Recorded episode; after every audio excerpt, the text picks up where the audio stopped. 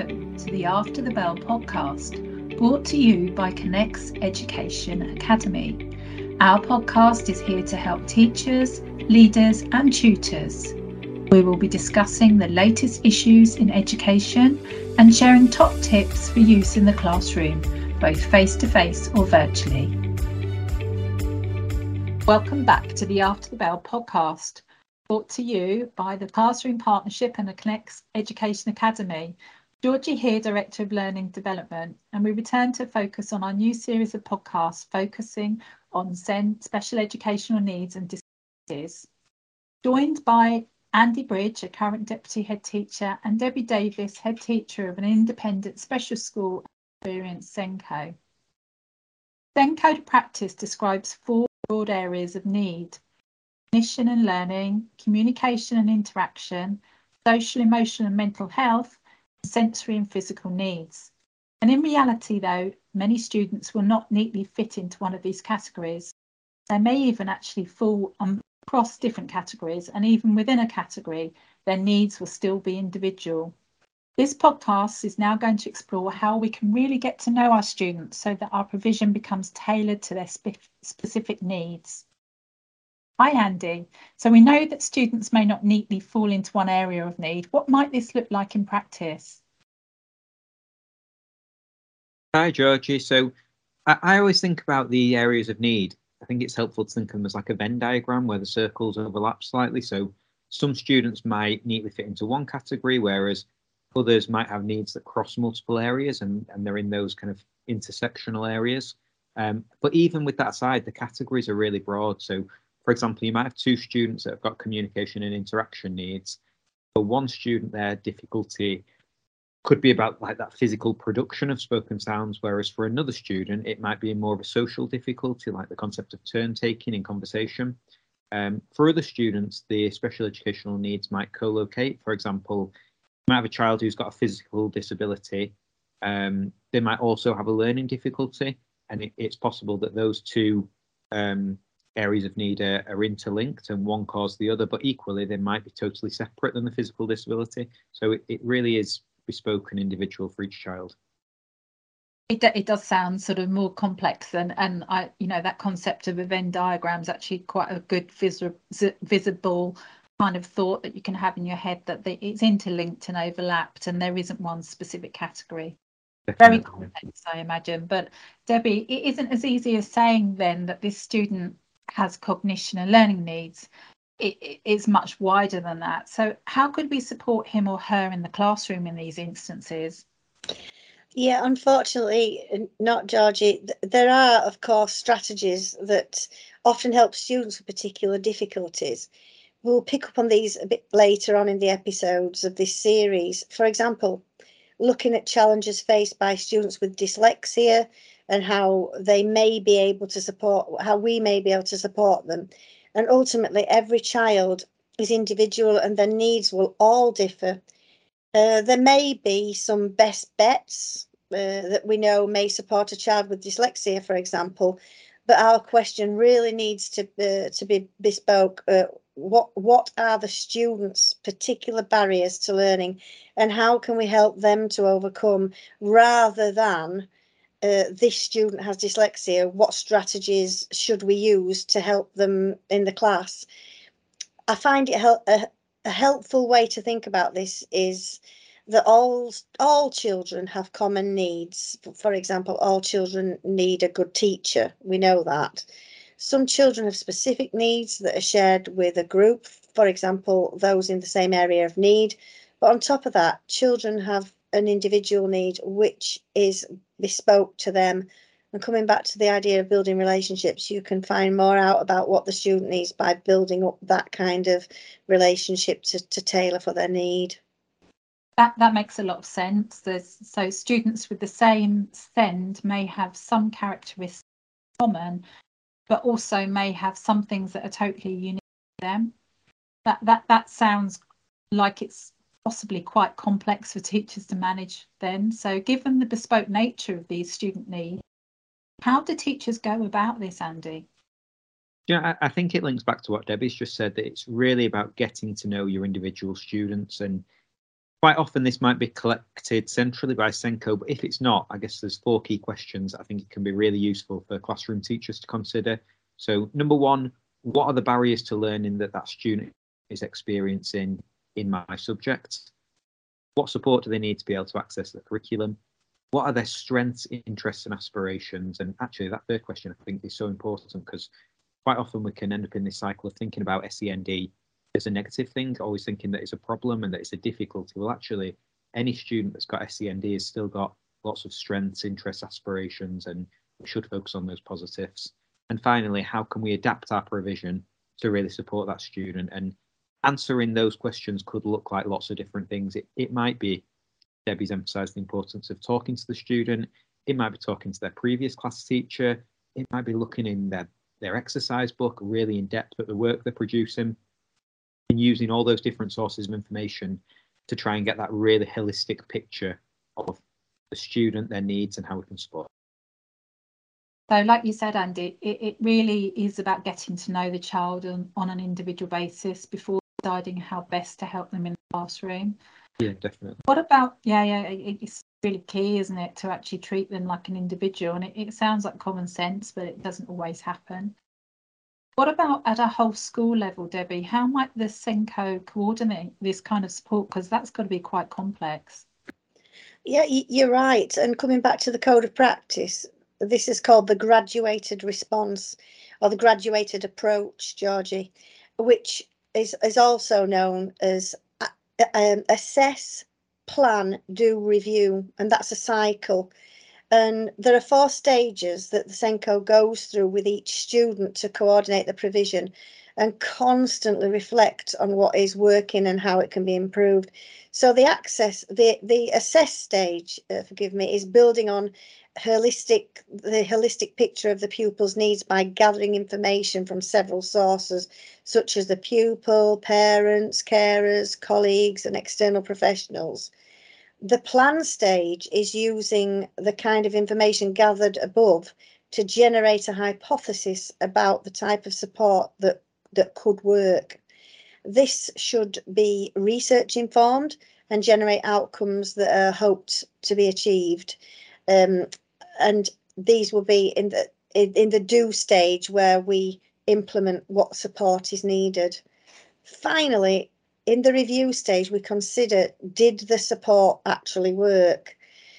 Are positive and negative feedback here, and really honest reflection uh, is important so that the cycle can begin again. The uh, assess, plan, do, review, and again and again and again going going through the the, the system, always um, being adapted and tweaked to account for emerging needs. It really does work uh, in practice, and that's what you should be seeing to get the best for the young people as, uh, who who are um, have special educational needs.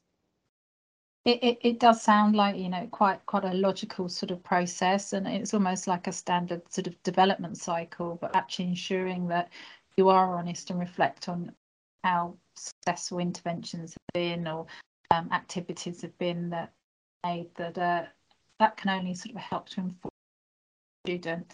And it sounds really comprehensive, but during that cycle, how can schools ensure parents and carers are also involved in in that process as well? You know, it's really important that, and the code of practice is really clear that schools need to involve parents and carers throughout the provision, um, and their voices and their views are really important in that process. So, um, I, I think one thing we can look at here is the teaching and learning toolkit. Um, and that suggests that if we get parental engagement right, that can lead to an additional three months of learning across the course of a year. So the impact of that on students with SEND is huge. You know, if we can find this way of using parental engagement to give every student with SEND three months boost to their progress, it, it's massive. Um, the recommendations in that teaching and learning toolkit, they're, they're not specific to SEND, they're, they're for working with any parents, but I think they've got four really great recommendations for schools, which are number one, be really critical in reviewing how you work with parents. Be really honest about how often are you in touch with them, what are the means of communication, what are the feedback mechanisms, um, and, and do a really honest review of that. Number two, provide practical strategies to support learning at home. So rather than just sending home lots of homework, be really practical and clear with parents about how they can help with that process and how they can get the most out of that homework and the home learning process. Number three is about really encouraging positive dialogue with parents about learning. Um, and I think it's very easy as a school to fall into a trap where 99% of your communication that goes home to parents is negative. It's a text about a detention, it's uh, a letter saying they've been late for school, and parents can then almost be trained to think when they see that school number flashing up on their phone or the text message or whatever the communication system is, that it's going to say something negative. Um, and, and we need to break that cycle and actually be really positive in our dialogue about learning. And then finally, offer more sustained and intense support where it becomes clear that it's needed. As I said, that it's it's general advice on working with parents. That's not specific to SEND, but of course it will help students with SEND. Um, so I'd say that's a, a good starting point for school leaders and teachers that want to look at how they can engage parents. Absolutely, and, and from a, um, a personal sort of study here, I can remember the time that um, one of my son's school teachers rung me, and and I was very daunted when I answered the phone, and he actually rang me to congratulate how how my son had actually got on during the lesson that day, and and it really really made an impact that he'd taken the time to uh, feedback, and and as a result, that really helped support the relationship and and and keep me involved in the process. I really. I imagine your default was. Uh, I bet your default stance was thinking, "Oh, yeah. what's he done now? What are they ringing for? What's gone wrong?" Yeah, it, it was. It was a real kind of ne- negative uh, response reaction. Absolutely, I was. I was dreading hearing what I was going to hear about. So uh, it came completely out of the blue.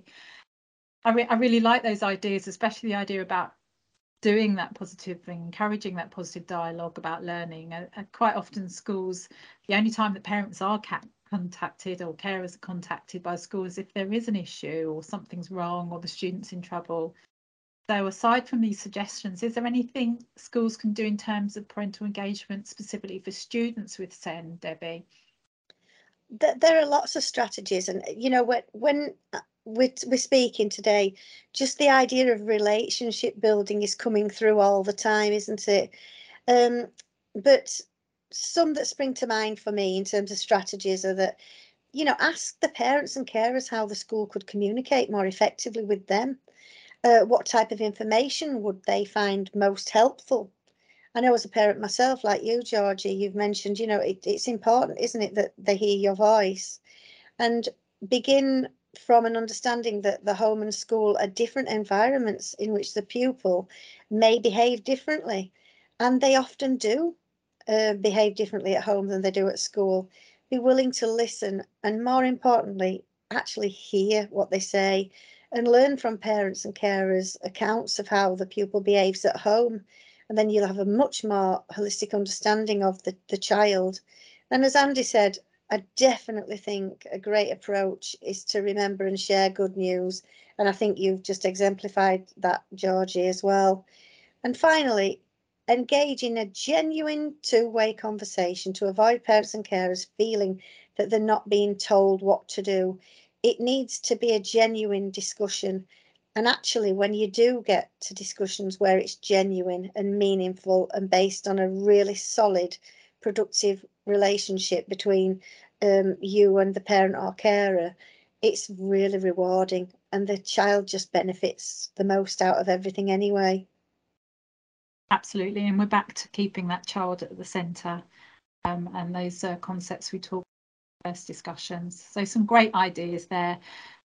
So to finish, what, what would your top tips be for how we can really understand the needs of our students so that we can help them to overcome any barriers to learning? Andy? Uh, for me, I think it would be absolutely do your reading, know the theory, know the general strategies that are considered useful for each area of need, but just remember that they are generic and on top of them will be specific bespoke challenges, strategies that you need to discover for each individual student. So I guess just remembering that idea that it isn't one size fits all and we can't say because this student has autism, X, Y, and Z will work or they will struggle with A, B, and C. Yes, there may be some things that they may likely find challenging or that may likely work, but actually every single child's an individual. Yeah, I mean, I, I agree absolutely. And I'd also say that just to add, about the, uh, you know, I've mentioned this before and you can never mention it enough, really, but the importance and power of parental or carer involvement in the actual process and it being genuine. When there's a true partnership approach between school and home, it's beneficial for everyone and it's very, very rewarding. Some parents might be challenging, but at the end of the day, most parents want the best for their child. And by working together openly and constructively, you're going to move move worlds for the child. Yep, that's when we see great outcomes for students with SEND. So thanks, Andy and Debbie. That's so interesting, and it actually links really well to what we're discussing next week, which is around what does great teaching and learning look like for students with SEND. And we're going to consider what research tells us are our best bets for classroom practice to support students with SEND. We're going to explore strategies that can be adopted across a school or in an individual classroom that will support students with SEND to make excellent progress. And we're also going to consider some key approaches that teachers can implement that will not only support students with SEND, but help all the learners in the classroom to thrive. You can pick up our After the Bell podcast that is released on a weekly basis and provide quick tips and discussions with our experts around all things educational. And you can access this whether you're on your daily commute, your drive, on your treadmill, or as your focus for the day. Thank you for listening again to us. This has been After the Bell.